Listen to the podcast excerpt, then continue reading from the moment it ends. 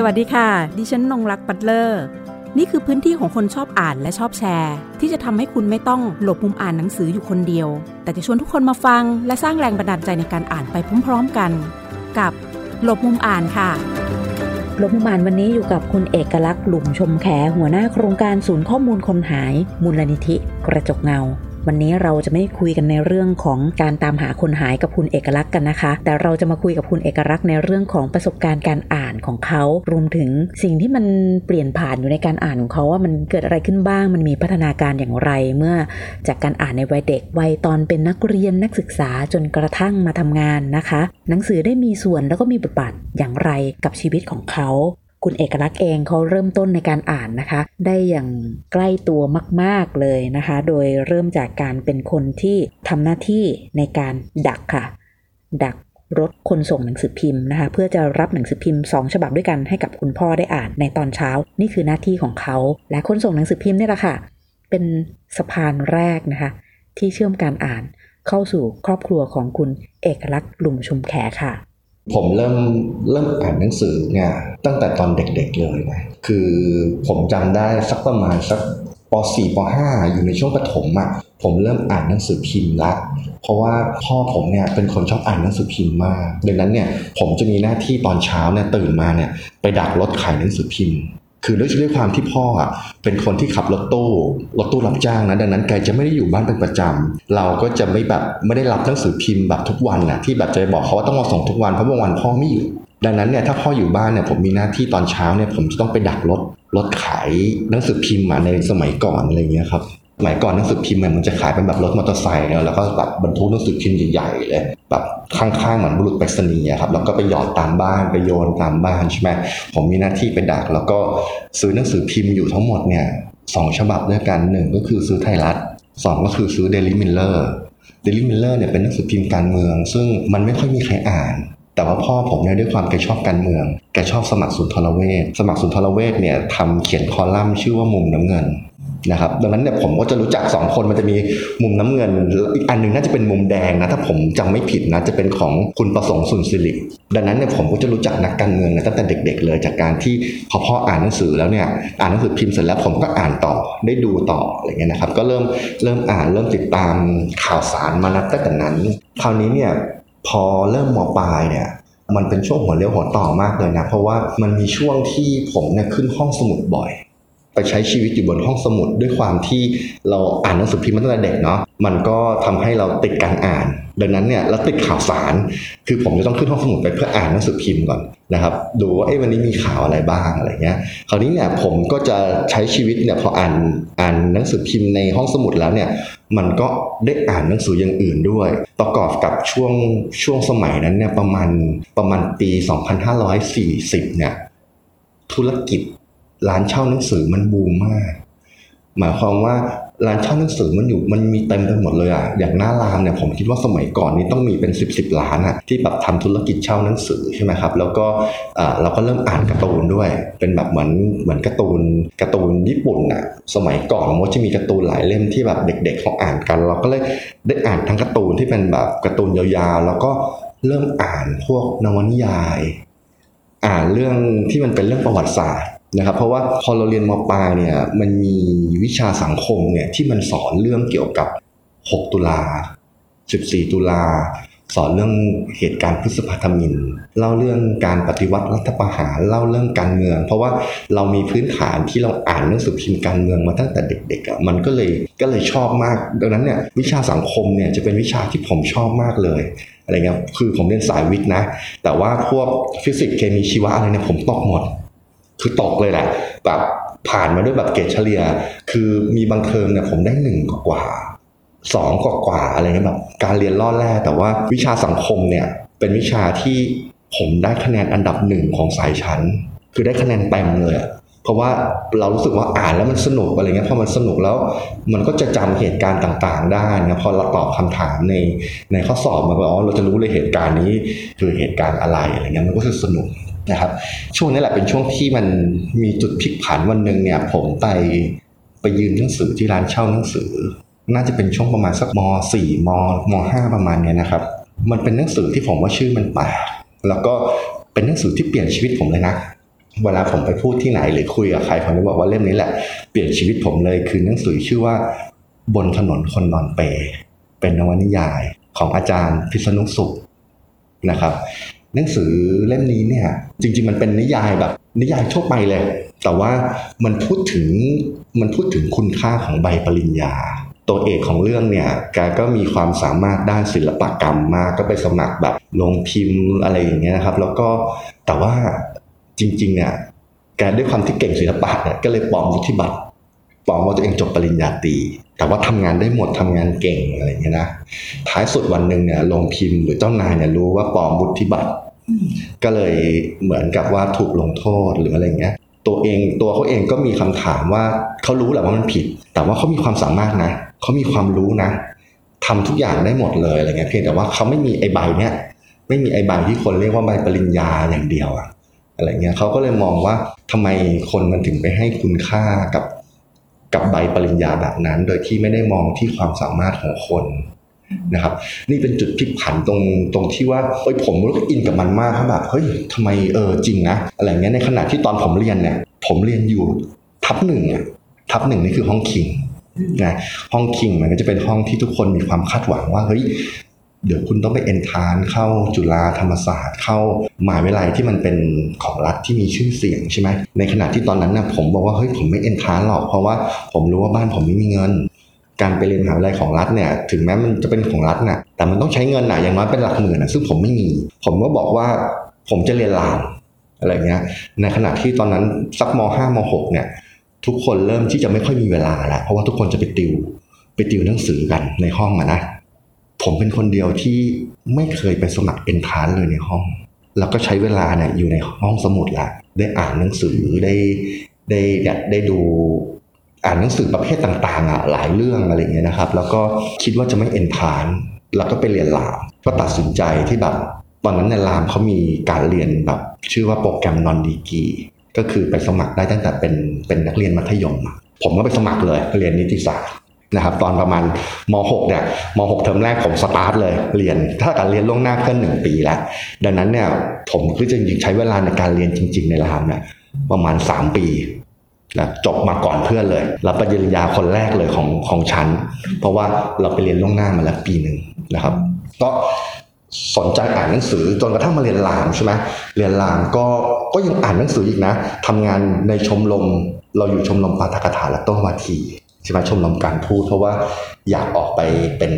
เป็นทนายความตอนนั้นเนี่ยจุดเปลี่ยนมันมาจากหนังสืออีกนะเราอ่านหนังสือปีศาจของคุณเสรีสอพงษ์ใช่ไหมเราก็โหกูนี่ต้องเป็นสายสีมาเลยใช่ไหมออกไปลุยออกไป ไปเปลี่ยนแปลงไปไปผลักดันหรือไปไปเนี่ยสุดท้าย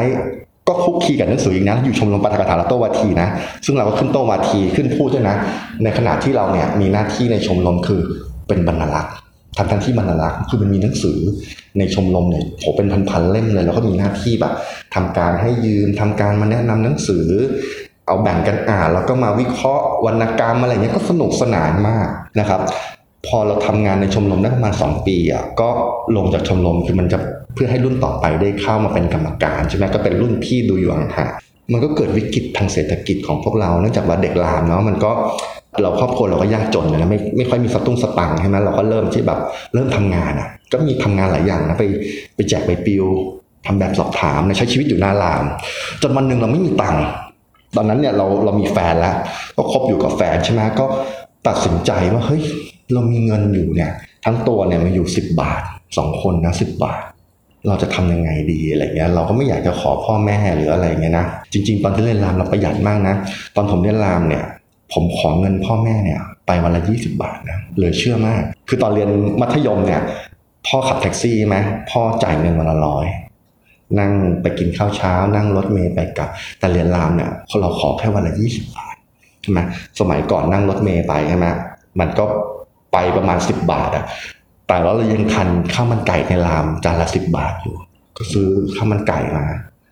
จานหนึ่ง แล้วก็ตักน้ำซุปน้ำซุปก็ตักโครงไก่ตักอะไรมากิน ใช้ชีวิตอยู่บนชมรมก็ใช้การหุงข้าวร้านพ่อขุนก็จะมีไข่ต้มมีอะไรอย่างเงี้ยก็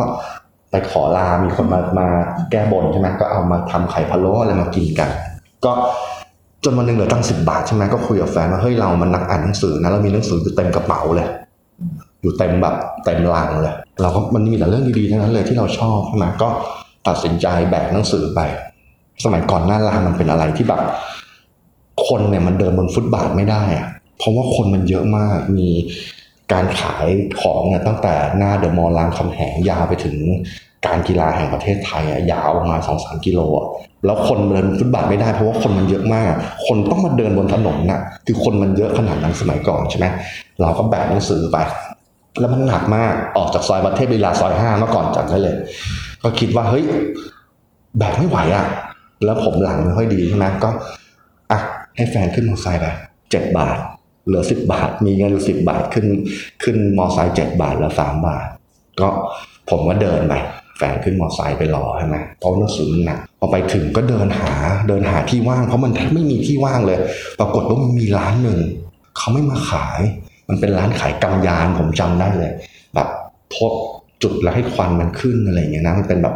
คือพี่คนนี้เขาใจดีมาก คือวันนั้นเขาไม่มาขายมาที่มันก็ว่างแล้วก็ไปโปรเลยโปรเส่เอาหนังสือมาลง แล้วคนมาลุมแบบมาลุมรวมทั้งที่เจ้าของที่นั้นด้วย คือเขาไม่มาขายแต่เขาเหมือนเขามาเดินเล่นหนักกับมาเดินเล่นคุยกับพักพวกเพื่อนฝูงไงเขาก็มาเอ้านี่ที่พี่เองขายไปเลยน้อง วันนี้พี่ไม่ขายอะไรเงี้ยแล้วแกก็ซื้อหนังสือผมนะเพราะว่าแกเป็นนักอ่านหนังสือใช่ไหมแบบแกเห็นหนังสือแกเห็นปกหนังสือเนี่ยแกบอกโหเวลาหนังสือดีๆแล้วก็จัดเก็บเก็บวันนั้นเนี่ย ขายหนังสือได้สามพันนี่คือจุดเปลี่ยนเลยพอกลับมาผมแบบ เฮ้ย นี่คือเงินเลยล่ะผมคราวนี้ผมมีหน้าที่เลยว่าแบบต้องหาหนังสือต้องหาหนังสือแล้วเพราะมีทุนแล้ว ผมก็พยายามดูว่าเราจะไปหาหนังสือที่ไหนดีอะไรเงี้ยก็เริ่มจากไปของถม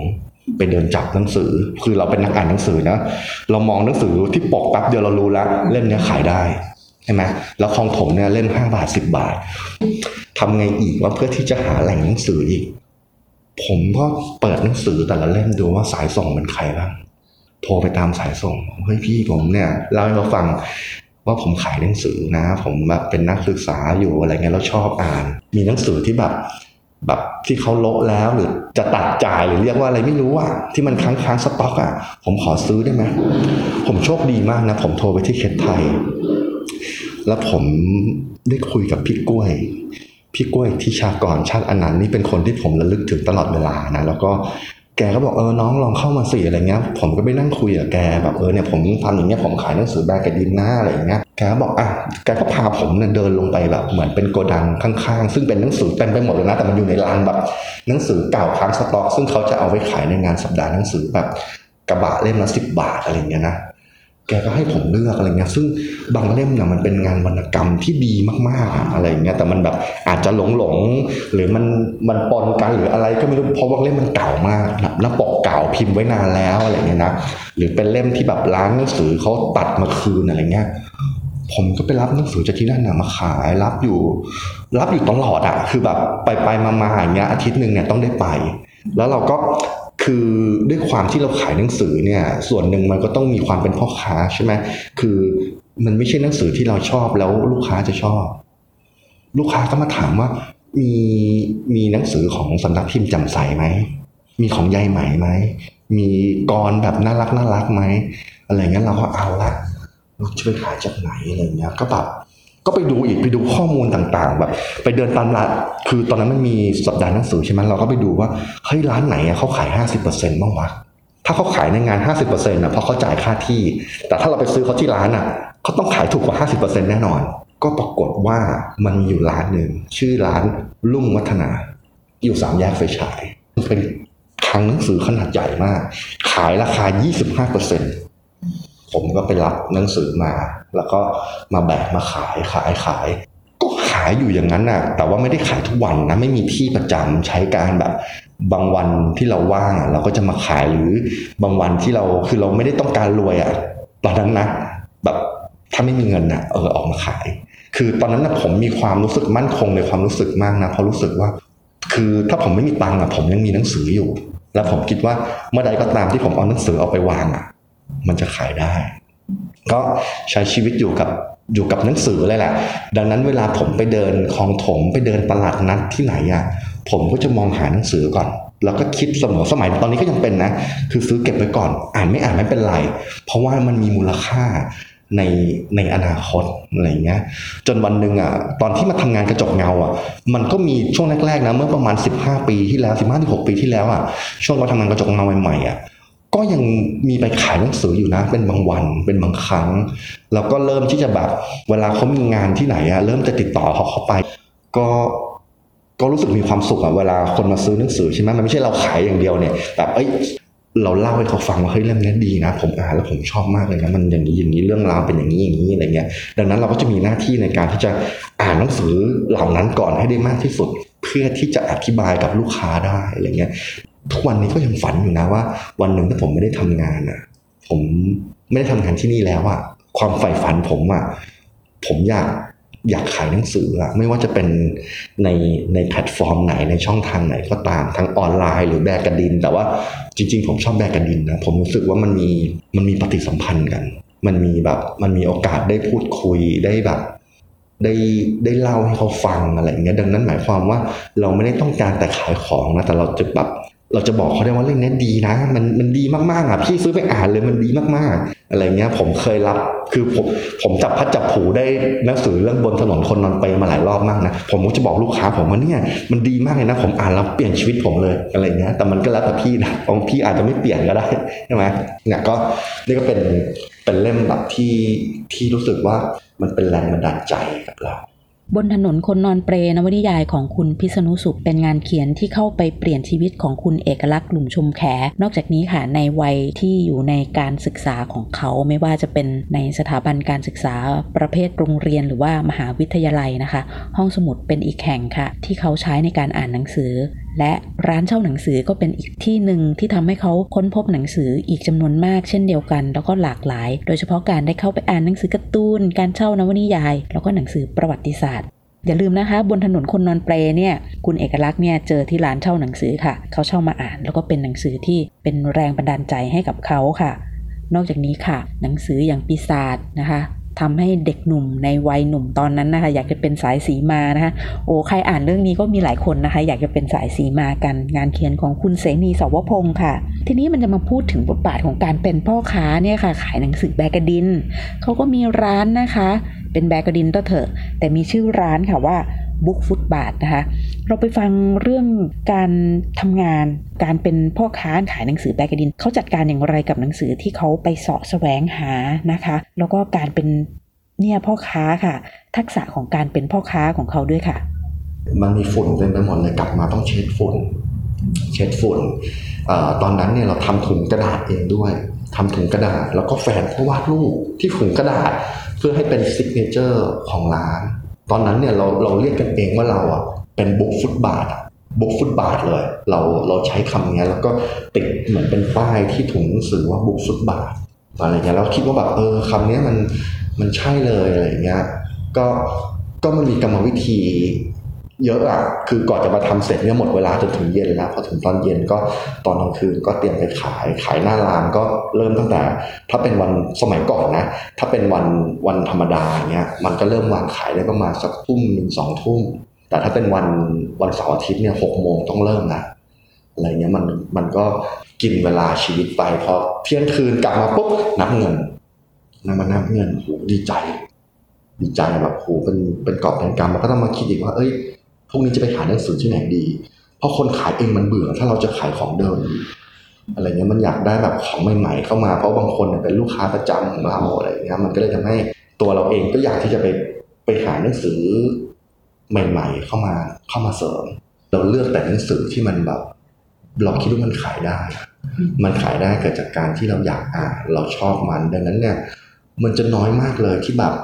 หนังสือเล่มนี้จะแบบค้างสต็อกนานๆ ถ้าเล่มไหนค้างสต็อกนานๆเนี่ย ผมแถมเลย คือแบบเล่มนี้มันดีนะ แต่หน้าปกมันไม่สวยเลยมันเฉยเฉยอะไรอย่างเงี้ยแบบ แล้วลูกค้าก็ไม่ค่อยอยากจะหยิบมัน แต่จริง ๆ ข้างในมันดีนะ อะไรอย่างเงี้ยก็ใครซื้อเยอะอย่างเงี้ยเราก็บอก อันนี้แถมให้เลย บางบางเรื่องเพราะว่าเราดูแล้วว่ากำไรต่างๆ มันมันถัวเฉลี่ยกันไปหมดแล้วอะไรเงี้ยดังนั้นเพื่อให้เราไม่รู้สึกว่าเราเซ็งกับเล่มเนี้ยว่าแบบเออทำไมมันถึงขายไม่ได้สักทีอย่างเงี้ยก็ ก็แถมให้ลูกค้าไป คราวนี้ไอ้ความเป็นสต็อกเนี่ย เราไม่ได้มีสต็อกแบบล้นหลามนะในผมผมเรียนตรงๆว่า เราจะมีหนังสือในระดับประมาณสักสองร้อยเล่มอะที่พร้อมจะแบกออกไปด้วยคนสองคน มีเป้คนละใบแล้วก็ แล้วก็กระเป๋าหิ้วคนละใบเนี่ยแล้วก็มีเสื่อที่ปูพื้นได้มีมีถุงมีอะไรที่เราเตรียมไปอะไรเงี้ย เราทำอย่างเงี้ยจนจนเจ้าของหอเขาชอบเรา เราได้ฟังไทม์ไลน์ช่วงชีวิตหนึ่งของคุณเอกลักษณ์หลุมชมแขก่อนที่จะมาทำงานที่ศูนย์ข้อมูลคนหายมูลนิธิ กระจกเงา ใครที่ติดตาม Facebook Page ของคุณเอกลักษณ์อยู่ พิมพ์ภาษาไทย เอกลักษณ์หลุมชมแข เพื่อเข้าไปอ่านเรื่องราวนะคะ ที่เล่าเรื่องเกี่ยวกับการตามหาเคสคนหายที่หลากหลายเคสมากเลย อยากจะให้คุณเอกลักษณ์ได้ช่วยสะท้อนให้ฟังหน่อยว่าโอ้โหทำงานกับศูนย์ข้อมูลคนหายมาตั้งแต่เรียนจบระดับมหาวิทยาลัยละตอนนี้เป็นหัวหน้าของโครงการด้วยค่ะ ในวัยหนุ่มตอนนั้นกับมาถึงตอนนี้แล้วเนี่ยเราเห็นพัฒนาการเห็นการเปลี่ยนผ่านอะไรของเราบ้างในการทำงานนะคะ รวมถึงหนังสือที่อ่านนะคะ เรื่องราวต่างๆ ที่เราได้อ่านมาจากในหนังสือ เราเอามาปรับใช้หรือมันช่วยอย่างไรในการใช้ชีวิตของเราบ้างค่ะ สมัยสมัยก่อนแรก ๆ เลยนะผมรู้สึกว่าเราทำเพราะความสนุก เพราะความสนุกเลยนะแบบรู้สึกว่าวัยหนุ่มเออเราแก้ปัญหาเรื่องนี้ได้อะแล้ว หรือทำเคสที่สำเร็จนะเป็นความสุขใจ ซึ่งทุกวันนี้ก็ยังสุขใจอยู่นะ แต่ว่าสมัยนั้นน่ะ มันต้องการแค่นั้น มันไม่ได้ต้องการไปเปลี่ยนแปลงทางโครงสร้าง ผมรู้สึกว่ามันเป็นสายโรแมนติกอยู่ เป็นแบบโอ้ยเจอแล้วดีใจประสบความสำเร็จ ชัยโยอะไรอย่างเงี้ยแล้วก็รอเคสต่อไปที่จะประสบความสำเร็จ แต่ในขณะเดียวกันเนี่ยโครงสร้างการแก้ไขปัญหาไม่ได้เปลี่ยน พอโตขึ้นอะมันก็ตั้งมาฉุกคิดว่าเฮ้ยแล้วมึงจะทำถึงอายุเท่าไหร่อะทำจนเราแก่ แล้วก็เพื่อรอรุ่นใหม่มาทำปัญหาเดิมแล้วไม่ได้แก้ไขปัญหาอะไรเงี้ย ดังนั้นเนี่ยพอมันเป็นช่วง 5 ปี 10 ปี 15 ปีอะไรเงี้ย มันก็จะมีพัฒนาการที่เราไปแตะ ในเรื่องนโยบายมองเห็นโครงสร้าง มองเห็นปัญหาที่มันเชื่อมโยงกันมากขึ้นอะไรเงี้ยผมคิดว่าเราก็มีโดยส่วนตัวมองเห็นมองเห็นโลกที่กว้างขึ้น มากกว่ามากกว่าแต่ก่อนที่แบบเราอยากจะได้แค่ความสุขความสนุกอะไรเงี้ยในขณะเดียวกันนะ ร่างกายเราก็ถดถอยลงเหมือนกันเป็นเรื่องที่แบบคิดต่างกันว่า ตอนวัยหนุ่มอะเรา เรามีแรงแล้วแต่เราต้องการความสนุกอย่างเดียว ในขณะที่พอเราเริ่มแก่ตัวไปอะเราต้องการเปลี่ยนแปลงแต่ว่าพละกำลังเราแรงขับภายในเราอะมันมันไม่ห้าวเหมือนเหมือนตอนนั้นอะ มันแบบมันไม่ได้มันไม่ได้แบบมุทะลุขนาดนั้น ซึ่งเราต้องการแรงแบบนั้นเหมือนกันนะอะไรเงี้ยในขณะที่ผมยืนยันได้เลยว่า การอ่านเป็นเป็นพื้นฐานสำคัญนะ ของระบบความคิดอะ ของการคิดวิเคราะห์ข้อมูลอย่างเป็นเหตุเป็นผล มันเป็นพื้นฐานของการสื่อสารด้วยนะสมบัติสำนวนท่วงทำนองท่าทีต่างๆอะไรเงี้ยมันไม่ได้เกิดมาจากเราไปดูคลิปวิดีโอหรือไปอะไรเงี้ยนะ บางการอ่านนี่มันผมว่ามันละเมียดอะมันละเมียดอะแล้วเราจมอยู่กับมันอะโดยส่วนตัวแล้วนะ จริง ๆ ผมชอบอ่านเรื่องสั้นนะ สมัยก่อนนะผมจะชื่อซื้อซื้อขายหัวเราะอีกอันหนึ่งที่ผมอ่านประจำคือขายหัวเราะสิ่งที่เปิดมาก่อนเลย ผมอ่านเรื่องสั้นในขายหัวเราะแล้วผมเคยเขียนด้วยนะเขียนแล้วส่งไป แล้วเขาก็ส่งไปสนียบัตรกลับมาบอกว่าเเรื่องสั้นของคุณเป็นเรื่องที่ต้องพัฒนาต่อไปนะครับ ตอนนี้ยังไม่ผ่านการพิจารณาแม่งปั๊มมาเลยแต่ว่ามีคนส่งไปเยอะมากจนแบบคนปั๊มอย่างเดียวเลยอะไรเงี้ยนะคือผมรู้สึกว่า เออ เราชอบอ่านเรื่องสั้นอะแต่ว่า ผมไม่สามารถอ่านเรื่องสั้นที่เป็นรวมเล่มได้ เพราะว่าผมจะมีแบบเหมือนละเมียดกับมันหรือคิดกับมันอยู่กับเรื่องนั้นๆอยู่อะพอมันเปลี่ยนเรื่องต่อไป ผมยังจำเรื่องเดิมอยู่อะแล้วมันจะมาปนกันไม่มั่วไปหมดเลยดังนั้นหมายความว่า การอ่านมันละเมียดมาก คือ มันทำให้เราจมอยู่กับสิ่งเหล่านั้นน่ะ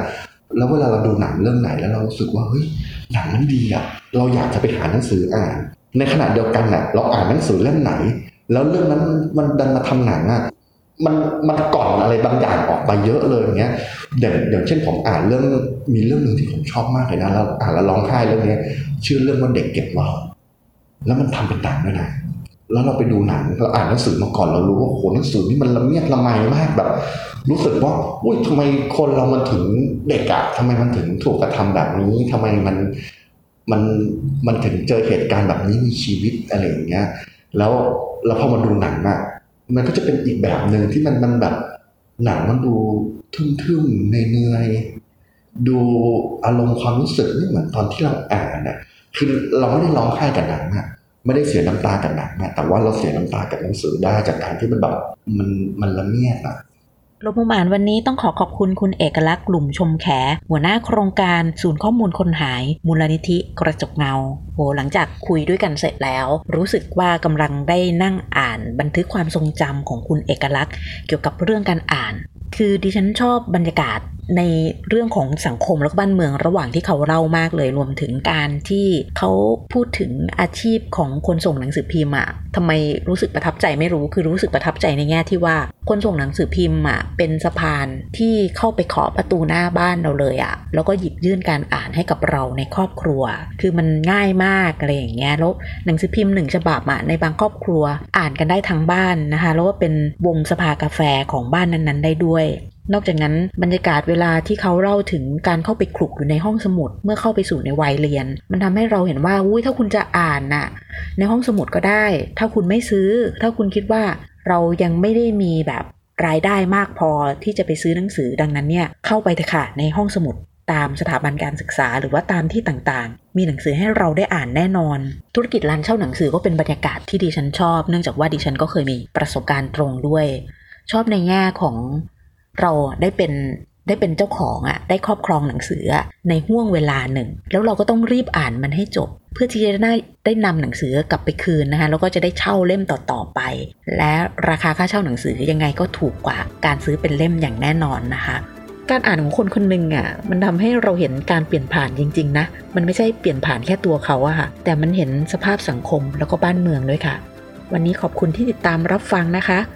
แล้วค่อยกลับมาพบกันใหม่ สวัสดีค่ะ หากมีหนังสือดีๆ ที่อยากมาแชร์กัน มาบอกกับเราได้นะคะ แล้วกลับมาหลบมุมอ่านด้วยกันค่ะ